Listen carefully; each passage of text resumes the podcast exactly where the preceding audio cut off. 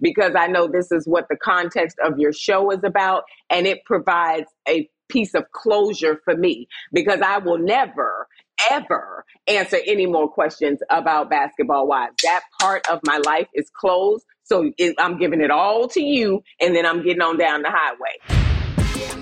Stay tuned. We'll get into my conversation with Tami Roman right after these quick ads.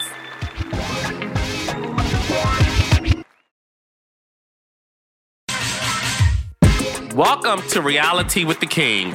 It's me, Carlos King, the king of reality TV, and one of the most sought after executive producers in reality television, with over 10 years of production experience. Twice a week on Reality with the King, we'll sit down with my friends across the entertainment industry recap our favorite reality shows, and revisit unforgettable moments that we are still talking and tweeting about.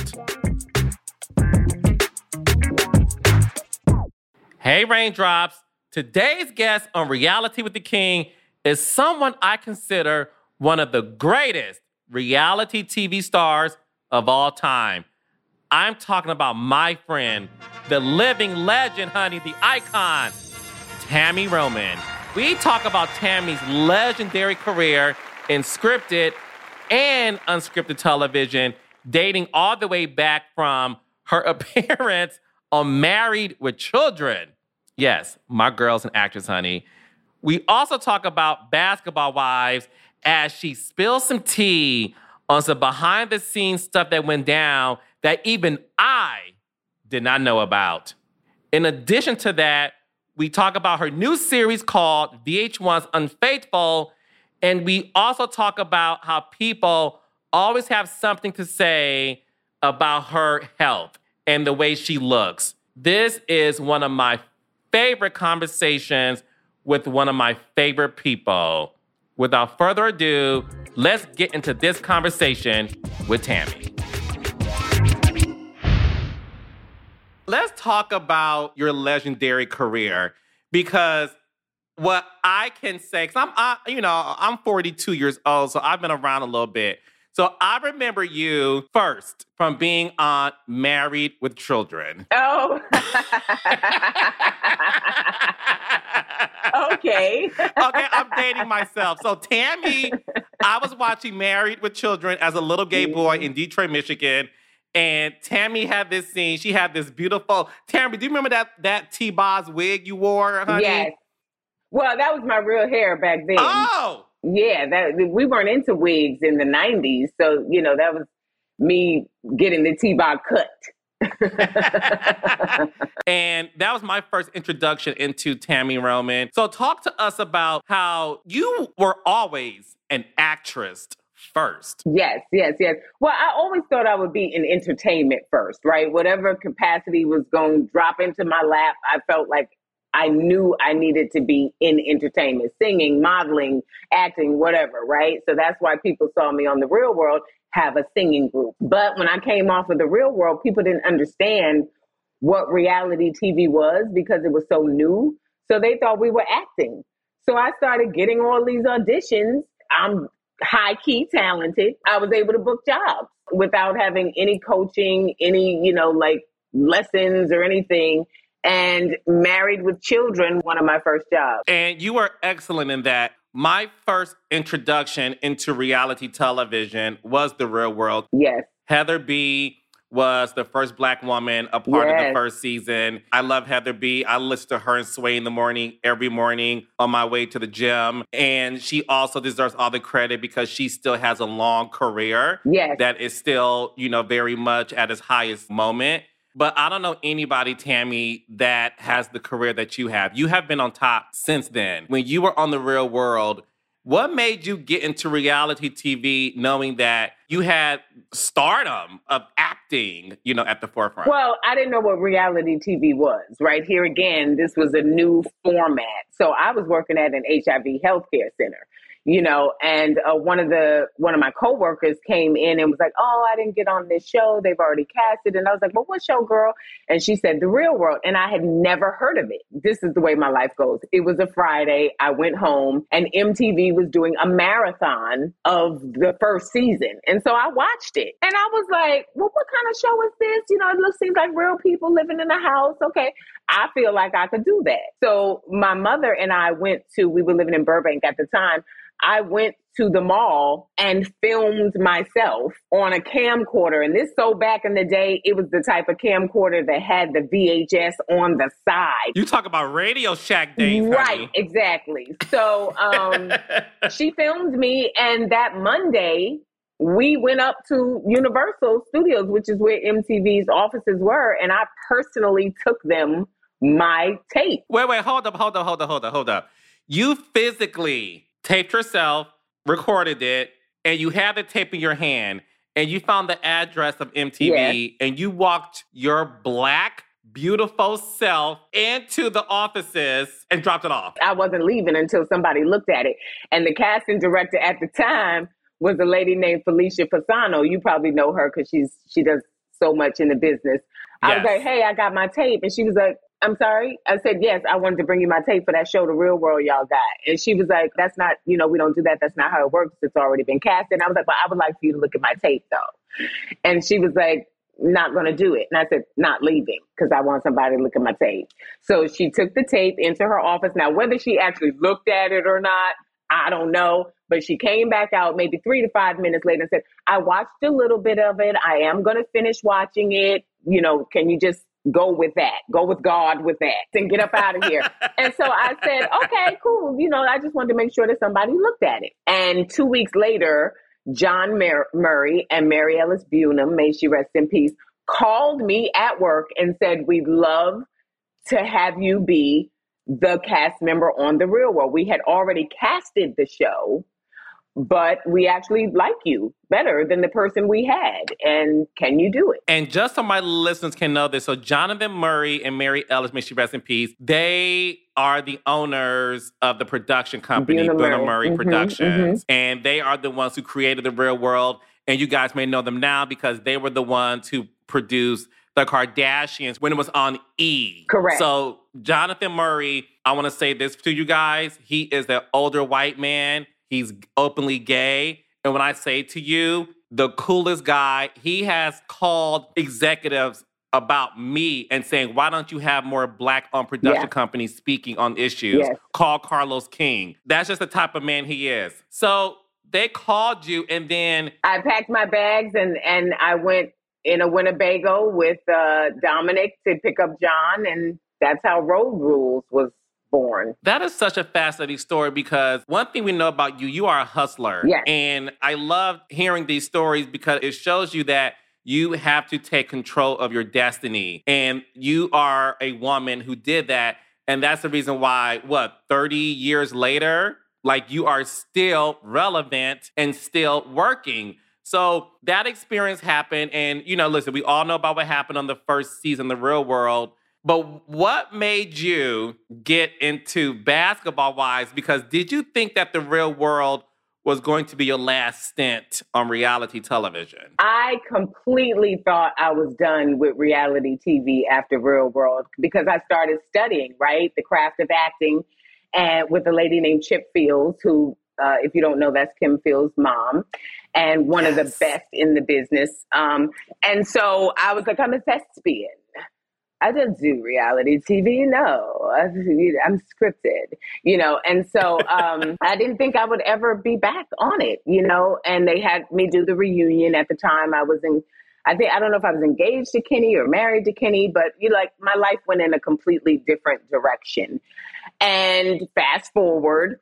Seven years later, divorced from Kenny. And when I got on Basketball Wives, it was literally eight months that I went to get EBT. And people made that my like my existence. You know what I mean? And that's not what happened. So I want to clear up this moment of my life. I had got cast on a show called Wifey that was executive produced by Queen Latifah. It was a partnership between VH1 and BET, and it was going to be the first like hybrid co production. You understand what I'm talking about, where two networks come together and do a show. Well, lo and behold, we got our pickup letter. The show was going to be shooting out of New Jersey. So I packed up my whole family, my mom, my two kids, and moved to New Jersey, waiting for the show to start had been there a year and VH1 and BET could not come to terms on the agreement. So they decided they weren't going to do the show. What was the show Wifey about though? It was like the original Empire. So it was me, Terrence Howard, about a, a, you know a record company executive whose wife takes control of the business because he ends up getting killed. Oh wow! And this was scripted, obviously. This was scripted. So um, I'm stuck in Jersey, right, and don't know how to get back to California because, you know, savings exhausted. I had already been there a year thinking everything's going to be fine because I'm going to be now on this show. That ultimately didn't happen. So I started working at Morgan Stanley. So people um, don't know that that I worked in finance. Were you an investment banker? No, no, no. On the on the administrative side. You know, okay. I was making six figures. Like it takes a lot of money to live in New York. So it was very expensive. So I was like, well, shit, I've been working my whole life. Like I'm one of those people that it's not like I was destitute, but like you said, I'm a hustler. So it's like, I'm gonna go down here and I'm gonna get these goddamn food stamps and this medication. You know what I'm saying? Like, shit, the system owe me. So I think when I got on Basketball Wives, people made it seem like I was broke and homeless, and you know what I'm saying? And that wasn't the case. It was really just you know, for lack of better, you know, example, Tami hustling. So your question uh, before I started clarifying, Tami was like basically hustling the system to get the goddamn EBT and the medical so that I didn't have to pay for it in the city of New York. So I'm riding the train to work one day, and this lady goes, Oh my God, you're Tami from the real world. And I just saw you on, I, at the time, I was on a series called Moonlight for CBS which um, had just gotten canceled. Here again, like all of this is happening simultaneously. Wifey didn't get picked up. Moonlight gets canceled. I start working for Morgan Stanley. So it's like a collective, a three a three piece combo. So I'm on the train, and she's like, "I just saw you on Moonlight. What are you doing on the train?" And so I was like, "We're going to work like you, girl. You know, okay. You know, headed to Wall Street. You know." And um, when I got off work, I thought about it, and I was like Tami, why are you why are you settling for this being your life? You've never been this type of person. You've got to figure out how to get back on TV. Like I said, I prefaced this earlier the way my life works. Go home and VH1 is doing a marathon of basketball wives, which I had never seen. So I watched the whole first season and I was like, okay, um, I used to be a basketball wife. I'm, I'm on the train every day. I'm not having the lunches, the brunches, and the spa dates. So I feel like that part of the life should be shown too. So I called VH1 and was like, I'm Tami Roman. I used to be married to Kenny Anderson. I saw you got a show called Basketball Wives. Are they getting a second season? Because I think I need to be on there. And they were like, okay, call Shed Media, which is another production company for your listeners, similar to Bunim/Murray, but they were responsible for Basketball Wives. I called them Ironically, the person who was the EP of that show, his name was Sean Rankin, and he used to work on The Real World. So he knew who I was and said, Come on, join the family. And that's how I got on Basketball Wives. That was a long story. I've never heard that story, and I know all things about reality television. So, no, this, this is so interesting because when a new person enters a season, yes, nine times out of ten, they always make it seem like someone someone who's a current cast member brought you on the show. They do that with us. Okay, because we all thought that Shaunie O'Neal brought you on because you two had a friendship. Well, you know, like you said, they have to link you to somebody, right? Um, Shaunie and I were not friends when I joined Basketball Wives. I knew Shaq, okay? And we used to live in the same gated community when I was married to Kenny. So, you know, we were neighbors with Shaq and I knew he had a wife, but I didn't know her per se. But because, you know, we had that history of living in the same community, we played it like we were friends but we didn't really know each other. I thought the first season was good. Evelyn obviously was the star of the season. She brought it. It was her show, in my opinion. You came on, and as a producer of reality television, it's not often that you have two queen bees mm-hmm. on the same season. Mm-hmm. At the same damn time. because it's usually one. We, we now call them the force multipliers. When you came on, you were such a force. And to your credit, it was your authenticity that made a large group of audiences love you. And we were immediately drawn to you. When you were filming that season, did you feel that, okay, I am really making a moment here on the second season of this show? I absolutely did not because I didn't even know how reality TV was working at this time. You know what I mean? So, like, just for clarity, 93 to 2008, I hadn't done any reality TV. So I didn't even know, like, the fact that we got schedules and it was like, oh, you're going to have a scene at lunch with so and so. You know, it's like, oh, okay. All of that was new to me. A PA comes pick you up in the car and drives you to set. Like all of that was new to me. So um, at the time, I was still working Monday through Friday at Morgan Stanley, and I only flew down on the weekends. So I didn't even think I would be in the season that much because I was only filming on the weekends. So there was like not any intention behind anything other than just be myself and tell my story. You know what I mean?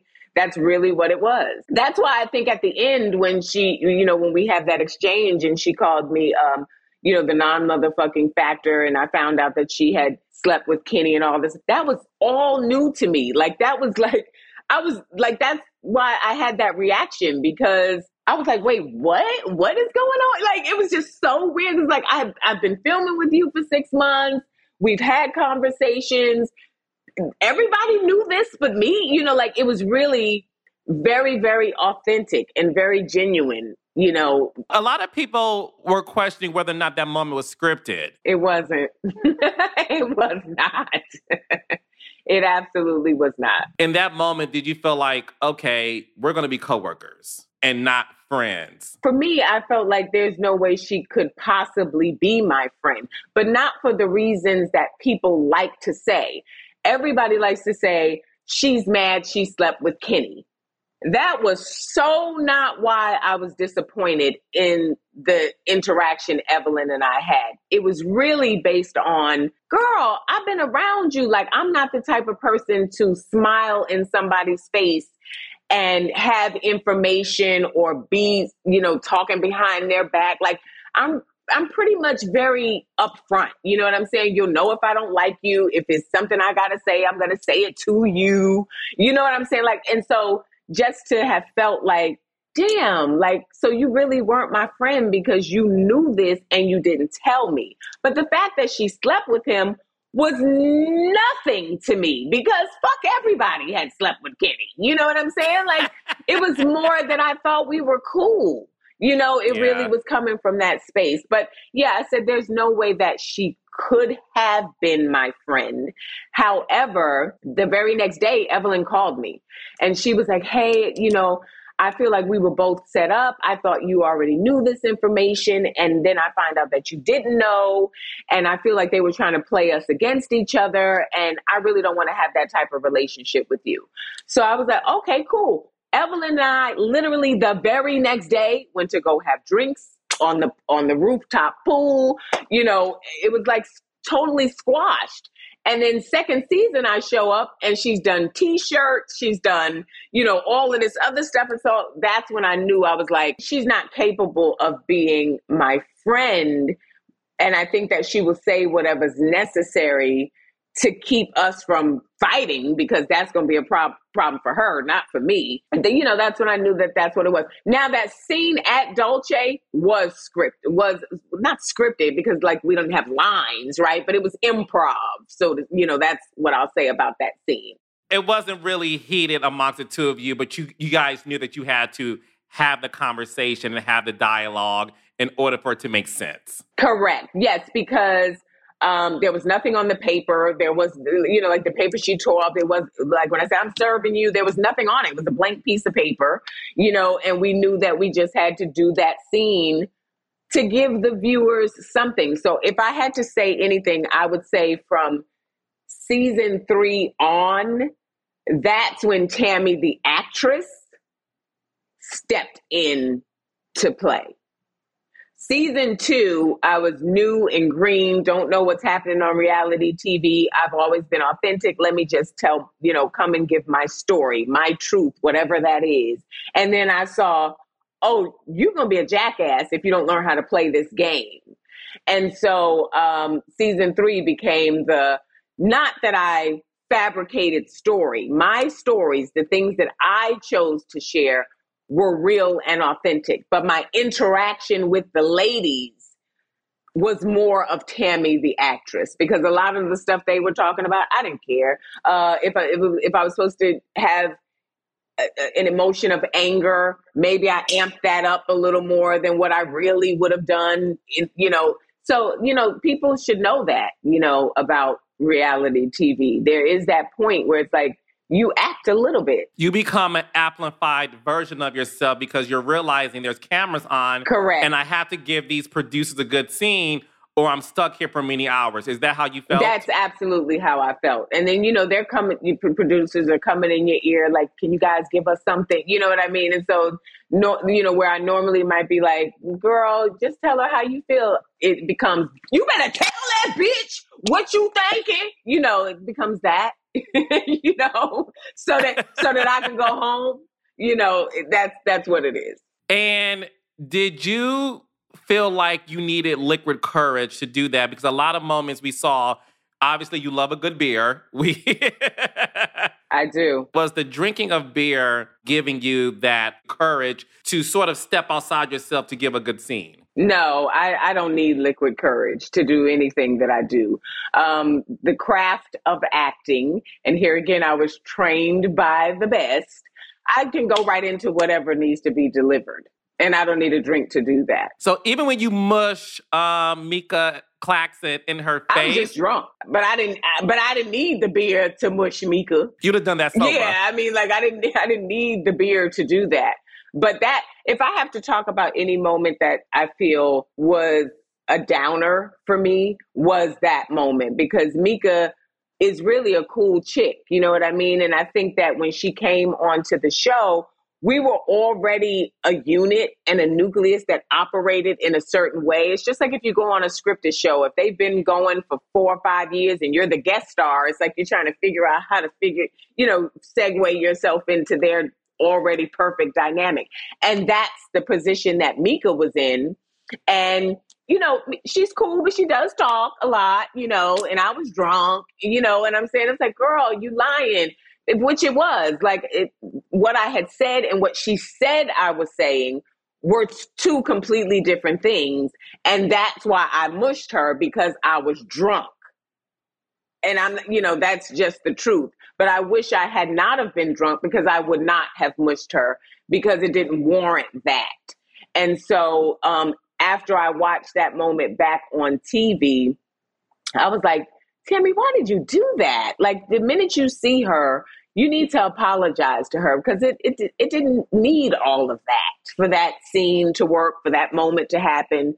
And so I did. When I the first time I got in the same room with her, I immediately apologized. And did she receive it? She actually did. And I always say she was gracious enough to accept my apology because she had a hard road after that scene too, you know, like trying to live her life, do appearances and everybody's like, that's why Tami mushed you. You know what I'm saying? Like you got to deal with all the aftermath you know, and so. No, it reminds me of when Kenya and Porsha had their unfortunate moment at the reunion. Mm-hmm. And I don't know, I, I don't know if Kenya ever shared this publicly, is what you said. Like Kenya had to deal with the aftermath of that, of fans, Porsha's fans saying, that's why she yes, dragged you. Exactly. That's why she dragged exactly. you. And constantly saying that to her face when she's out in public. And obviously, um, that happens a lot. I know that's that's something Candace also said happened to her when her and Monique had that mm-hmm. altercation. So what people don't understand is you have a life after that moment forever. Yes. And that footage is on rotation constantly, constantly. Con- and, you know, they're constantly rerunning it. You know, season two and three is back twenty. You know, seventeen years later. You know, it feels like seventeen years. It ain't been that long, but you know, that's how it feels. Even with me, with Keisha and the purse you know, people think I'm a purse stealer. And it's like, no, that girl knew what was happening in this scene. The producers, she knew the producers told us, you got to give us something. She knew she left her purse. She knew she could have came to my room and got her purse back. Like, it just was like, what is happening here? You know, and she let people run with that narrative and it was it was difficult for me because I'm just trying to do what they asked me to do. It's the moment where Keisha was a cast member. Long story short, you guys are on a cast trip. Listen, no shade, you were aggressive to Keisha and you were like, her purse was next to you. And listen, I will never forget watching that. And a lot of people felt like, oh my God, Tami is a bully. Yes, and I'm so and not. it became so bad. Shaunie O'Neal had to do a pickup scene. So a pickup scene, guys, is when the season is wrapped and you're in post production and you're sort of putting the episodes together with your editors. And that moment between Tami and Keisha became fodder on social media. And it was so bad, Shaunie had to do a pickup scene talking about my friends and, you know, this aggressiveness. Did you feel that was a slap in the face when you saw that happen? I I absolutely felt betrayed by that because Shaunie was the one who showed me the footage of Keisha talking smack about me in the airport. Soon as we touched down for that cash trip, Shaunie showed me all the BTS uh, footage of Keisha just ripping me to shreds. So, like how you say little docile Keisha, no, that's not the case. But what happened was, and this is uh, fuck, you know, fuck it now at the time, Keisha was involved with one of our show's producers. So instead of airing the footage the way it really happened so that you could tell a real story, they cut out everything that made Keisha look like the bad guy and only left all the stuff that Tami did, which is why I felt betrayed by Shaunie because it's like, you know you sat up in that airport and showed me all those scenes. You know you showed me that. And you know that we had been there three days on this cash trip. Jennifer stayed in her room. She was in hiding. Nobody wanted to deal with kenya uh, who was there at the time. And the producer said we don't have nothing guys. You got to do something. So the next scene up was us at this bar and me going off on keisha because i was asked to do that Okay. Then at the end, Keisha hits the ground running, going back to the hotel and leaves her purse. I pick up her purse, bring it to the car. Now, what I am wrong for, which I've always admitted, was going through the woman's purse because I wouldn't have wanted nobody to do that, like to me. So, yeah, I was wrong for that. But everything else, guys, in truth and reality, Keisha knew what was going on. Shaunie knew what was going on. The producers knew what they asked me to do, and everybody left me out there to dry. And because you typically can't speak against the production, right? I got to be quiet. I can't even tell people what I just said to you. Yeah, no, it's interesting because look, people come to me saying, Is this fake is this real?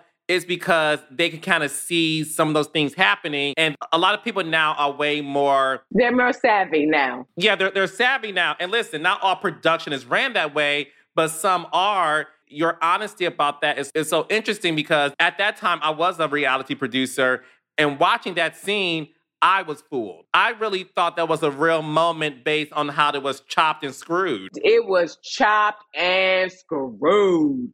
So I was like, you know, when we when we got back to the uh, the hotel, I was like, just tell that girl to come get her purse. I don't got no problem with her. I mean, it ain't that serious. What are y'all doing? And they were like, well, go over to her room and give it to her. And that's when I was like, Keisha, Keisha, here's your purse, girl, on the door. All of that was because they asked me to do that. Because Tami got back to that hotel room, kicked off her shoes, laid down on her bed, and they were like, she wants to leave and she wants her purse. I said, tell her to come get it. Because to me, I just I'm acting. I acted my way through that, did what y'all asked me to do, and now it's it's like and see, it's over. Everybody relax, go back, you know, go back to doing your regular scheduled program, and we all good.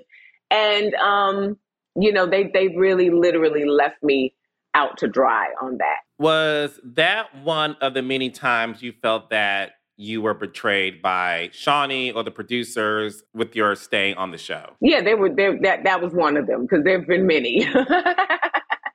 there have been many. Your last season broke my heart mm. because I was like, this woman has carried this franchise on her back, and she's such a hard worker. And when she shows up, she shows out. She makes sure to give y'all a good scene because everyone wins. Yes, you win, we all yes, win. Yes. And your last season, I felt you were so stabbed in the back because I felt that Shaunie was choosing to rekindle her relationship with Evelyn and was leaving you out to dry.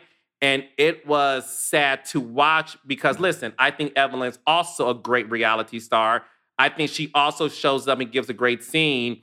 But I felt like if you were going to be that loyal to Evelyn, damn it, be that loyal to Tami. Did you feel that way too that season? I did. And I think, you know, I felt like a lot of boundaries had been crossed, you know, and when you talk about just having integrity and respect for another person, I felt like I wasn't getting that. You know what I mean? And people want to hear what they want to hear and see what they want to see. And for me to sit at that reunion and have somebody admit that they sent letters to production you know about me and and and my personal business that was a lie and admit that they did those things that started the train for me of like this some bullshit right here you know what i mean like because I would never do that. Like I would never do that to you. But you, young lady, old woman, because you ain't far off me, um, were like trying to, you know, like just break me behind the scenes because I was just as successful as you in front of the camera. And that wasn't cool, you know. So when um and another thing they did with that reunion too was I left pretty early. So they put it together in a way where it seemed like I was saying things first, which is what they always did. It, it always had to be Tami started it because Shaunie and Evelyn started this franchise together. So the loyalty from the production company and the executive producers was to them. The, a lot of things were shown out of order, if you understand what I'm saying. So, mm-hmm. um, or cut out, you know, to make it skew favorable for them because the loyalty was to them. Shaunie and Evelyn always got the good edit. Always for the history of the show, which is why if people are really true watchers of Basketball Wives, they start to see Tami doesn't talk as much. Tami is not saying as much. Tami's not doing what she used to do because I don't know if you're going to show it truthfully. And so now I've got to protect myself. So that's really what people start seeing. But that, but back to what you were saying, that reunion was like, I've had enough. You've talked about my eggs, which is a lie. Shaunie is backing up your lies. So I, you know, I can't fuck with her or you.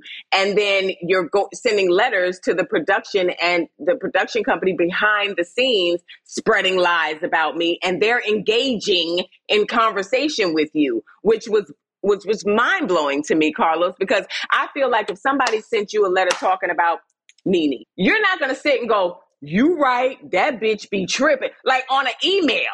Never. And and let me be clear, some ladies have tried. And the reason why I have a great rapport with all my girls is because I don't engage in the behind the scenes talk about my cast. But this executive, high level executive, did.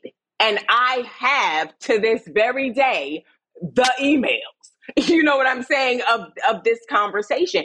And the and the girl admitted, yes, I sent letters, and the audience just overlooked that. So you're admitting that you've been shitting on me and trying to do all kind of shit behind the scenes. Nobody cared. They put it like I talked about her eggs before she talked about my eggs. And, and, quite honestly, I'm only having this conversation with you because I know this is what the context of your show is about, and it provides a piece of closure for me because I will never, ever answer any more questions about basketball wives. That part of my life is closed. So it, I'm giving it all to you, and then I'm getting on down the highway. So she was doing a lot to me that people just didn't know that I was dealing with. And so that's why the very last season that I was on the show, I opted not to get a raise, not to extend any options, and not to film with her. Wow. Because at the end of the day, you chose your peace over profits. Correct. And I said, no, I don't want it. I'm, I'm, I'm going to leave and go, go on about my business because I know I can do other things. Baby, we are not done yet. Stay tuned for more of my conversation with Tami. We'll be right back after this quick break.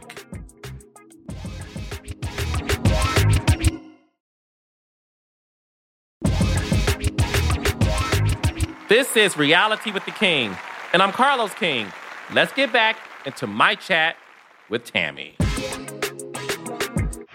I'm a loyal Basketball Wives fan. Mm-hmm. When you left, listen, every show needs a force multiplier, and every show needs the chemistry of the cast. You were such a force, and Evelyn was too. Mhm. We're all gonna admit that. Mhm. But without you being there, and I'm watching this current season, and I'm I'm pretty sure you haven't watched it. I Right. think- I, I, I think it's safe to Have assume you haven't. so it is the most awful thing I've I've seen in a very long time. Wow. And I've said this um, on my podcast recently that that show needs Tami and Evelyn. And you know, listen, I, I I love Jennifer. Jennifer's a friend of mine. We all know that Jennifer isn't a lead. Right. Jen knows she's not a lead. She wants to be able to come in her cute fashion, Mhm. do a little one, two, and keep it Mhm. moving. That show is bad. It's awful. In the words of Nene Leakes, you never win when you play dirty. You never win when you play dirty. They may be able to get Evelyn back, you know, onto the show. It's but it's gonna be it needs more than her. I know. Shaunie got married. Were you invited to the wedding? I was not. I was not invited to the wedding. Um, and I don't know why I would have been. You know what I'm saying? Like Shaunie and I have not spoken to each other since I left the show. And um, I had saw on the blog where her father had passed away. And I did reach out to her and say, Hey, I'm sorry for your loss. You know, because I had met her father and, you know, I know they had a, a wonderful relationship and dynamic. So I know that probably hurt, you know, to lose him. And I reached out to her and said, you know, uh, sorry for your loss. And she reached back out and said, hey, thank you for that. A. And then if I've done anything to ever hurt you over the years, like I'm really sorry about it. And, um, you know, I, I thank you with the thumbs up. And then we've gone back to our separate corners and our separate lives like we were before I extended that uh, condolences. Yeah. so that's that's there's closure. Yeah. The beauty of you is that show did not make you, and it certainly did not break you because now you have a brand new show on VH1 Yes. called Unfaithful. And let me tell you something. As a fan of cheaters and a fan, Yeah, you know what I mean, of those type of Yes. shows, tell us about Unfaithful. I am so excited, Carlos, because you know, like quite honestly, you look out and um, you see everybody going through their winning season, right? And it just seems like, okay, Lord, here I am, you know, sit, you know, waiting, waiting, waiting. Let me tip on wait, you know. And I just feel like once I made the decision to leave the you know basketball wives and really get back to what I love to do in scripted programming he just opened the floodgates like he just showed up and showed out and so they came to me with um caught in the act unfaithful and it was like who better than me? You know what i mean? It's like of course you know i too was a fan of cheaters i have been that person who's been in a relationship where there was infidelity. I've written a book on how to make your relationship cheat proof. So it just kind of fell into place and i'm excited for everybody to see it. Because yes like cheaters it's a relationship show but we've layered that thing. You know what i mean? Like you get to sit down the suspicious lover gets to sit down with the other woman and have a real conversation not just confrontation but conversation with that person which cheaters didn't do. You you can team up with that person and take down the man or you can choose to remain solo and take them both down by yourself. We've got that. And then i wanted to be able to um, which is a, one thing I love about me in general is I always want to add value to whatever it is that I'm involved. Even like with the reality stuff, it's like, is this, is my telling this part of my life going to help someone? Right? Is it going to add value? It's not just going to be the shenanigans. Can I offer something? And I want to do the same with this show. And I feel like so many people go through life saying toxic relationship, toxic relationships but it's so general and broad that people don't even know when they're in a toxic relationship. So we're educating while giving you the shenanigans and the drama and you know the entertainment of these um, you know, uh, uh, non-committed relationships that people are being caught in the act in. But you know, it's like if you don't know what hoovering is, if you don't know what parentification is, if you don't know what flying monkeys is, then you could very well be in a toxic relationship and not even know. Because to us, toxic is, oh, he put his hands on me. Nah, toxic to us is gaslighting. Oh, you know, you said that. It's so much more to being in a toxic environment that people are aware of. And so we've got all those elements, and I'm really excited for people to see. And it's my own thing. And, you know, I, I just hope people support me in it, you know? And you're not only the star of it, aren't you also executive producing it? I'm a consulting producer. I'm not executive producing, but, uh, you know, I was a part of the development phase of adding those things that I just spoke to you about to make sure that it was really well rounded and flushed out, and we weren't just doing the same thing that had already been done. So they afforded me a consulting producer credit, which I'm thankful for. Congratulations with that. Thank you. Thank you. Would you ever go back into doing reality TV or do you want to focus on other ventures right well, now? you know, which I know you know, but your viewers may not know. Caught in the Act is reality TV. Reality is it's under an umbrella called unscripted. So it's still yes. reality TV, it's just a different format.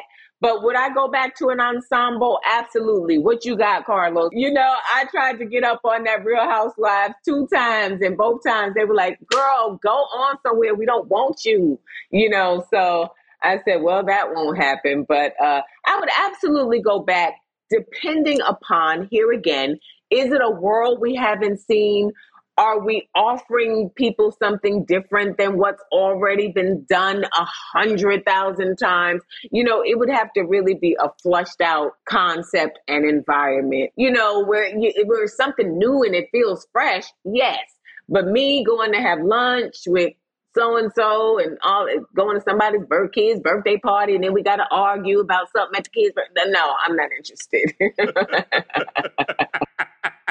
no, I just see something so much bigger for you. And that's why I'm so happy for you with the Caught in the Act Unfaithful show, you acting on Miss Pat show on BET Plus. And it's amazing going to work every day because all you do is laugh all day long. Like the Miss Pat that you guys see on TV and her stand up, that's who she is all the time. So I love being over there with that. I've, I've got a new scripted drama that's coming to BET as well which launches in August. Um, which I actually helm that show, and I've got a great cast on that show as well. This is an exclusive. I don't know if I'm supposed to be talking about it, but it's coming to BET Linear, and um, we're excited about it. So there's there's a lot of things that are happening. You have such a wealth of knowledge and experience. When you talk, people listen. Thank you. When you were on The Real Loni Love and you shared that personal story about your challenges with body image mm-hmm. and going through body dysmorphia, in your honesty, it stops people in their tracks because we love you and you're an icon because the moment you wire your teeth on the real world, yes. you've you've always given us the real. You have a lot of fans who are rooting for you, who love you. I do. Um, how are you doing health wise now? Because obviously you were so open about it, and I had no idea you were going through that. All, after all the years I've known you, if you look at me over the course of my life, it's like who's going to be 120 pounds and get their mouth, mouth wired to lose more weight, right? Which is what I did on Real World. Like I've always suffered from this mental disorder because that's really what it is. Um, and I've had phases over the course of my life where through therapy, like I'm I try to deal with it, right? I try I try to for lack of better verbiage, be normal like everybody else and eat and do all, you know, all those things and gain weight and stuff. So I've had moments where I try to do that.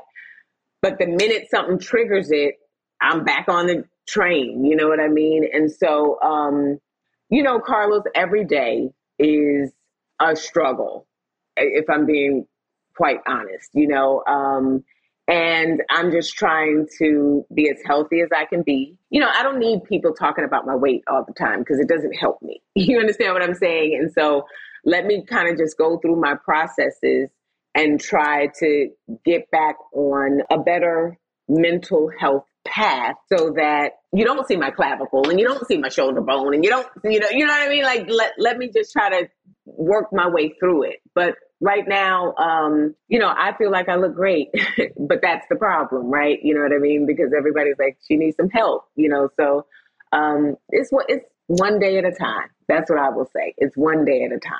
Yeah and listen it's, it's one of those things where I know firsthand the moment you publicly talk about your struggles, whether it's eating or alcohol or whatever, it sort of keeps, it, it kind of holds you accountable. But it holds you accountable and hostage at the same time because because I feel like um, I put it out there so that you guys can understand what I'm dealing with, and then now let me take the steps necessary to get better. And why I say, but it holds you hostage is because every time I put up a fucking picture, because now people know that that's my issue, it's like, she needs to eat. She, you know what I mean? It's like she, well, you know, you know, it's like, well, she got body dysmorphia and she ain't trying to get better. And it's like, I shared it with you guys because I want you to have empathy and compassion, not just continue to break me down. Let me just try to yeah. keep working through it. And then one day, there's going to be one day I'm going to put up a picture and it's going to be like, oh,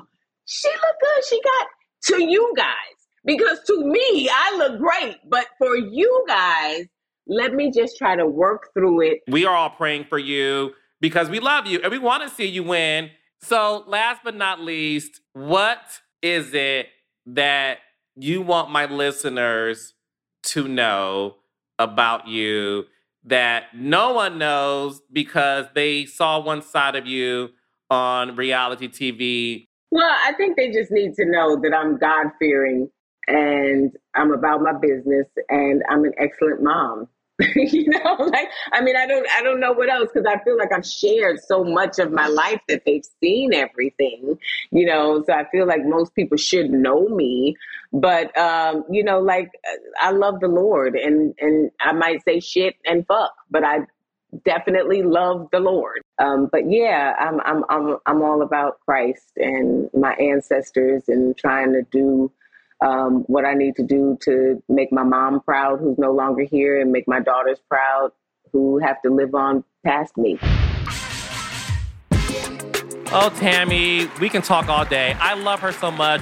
She's so real, she's so genuine. And to have someone that's been in this business as long as she has, but still comes across so relatable, that's nothing but a gift. And this conversation I just had with Tami was also a gift. Love you, Tami. Thoughts, opinions, reads about my conversation with Tami? Email me at realitywiththeking at stitcher.com or leave me a voicemail at 310 593 8188. Thank you for listening to Reality with the King. New episodes drop every Wednesday and Friday. Share, comment, follow, and subscribe to Reality with the King wherever you get your podcast. Visit realitywiththeking.com and be sure to follow me at the Carlos King underscore on Instagram and Twitter. Reality with the King is a production of More Sauce by Stitcher. It is executive produced by me, Carlos King, and Jasmine Henley Brown. We are also produced by Sierra Spragley Ricks. LaPortia Thomas was the associate producer on today's episode. Engineering and music by Marcus Ham.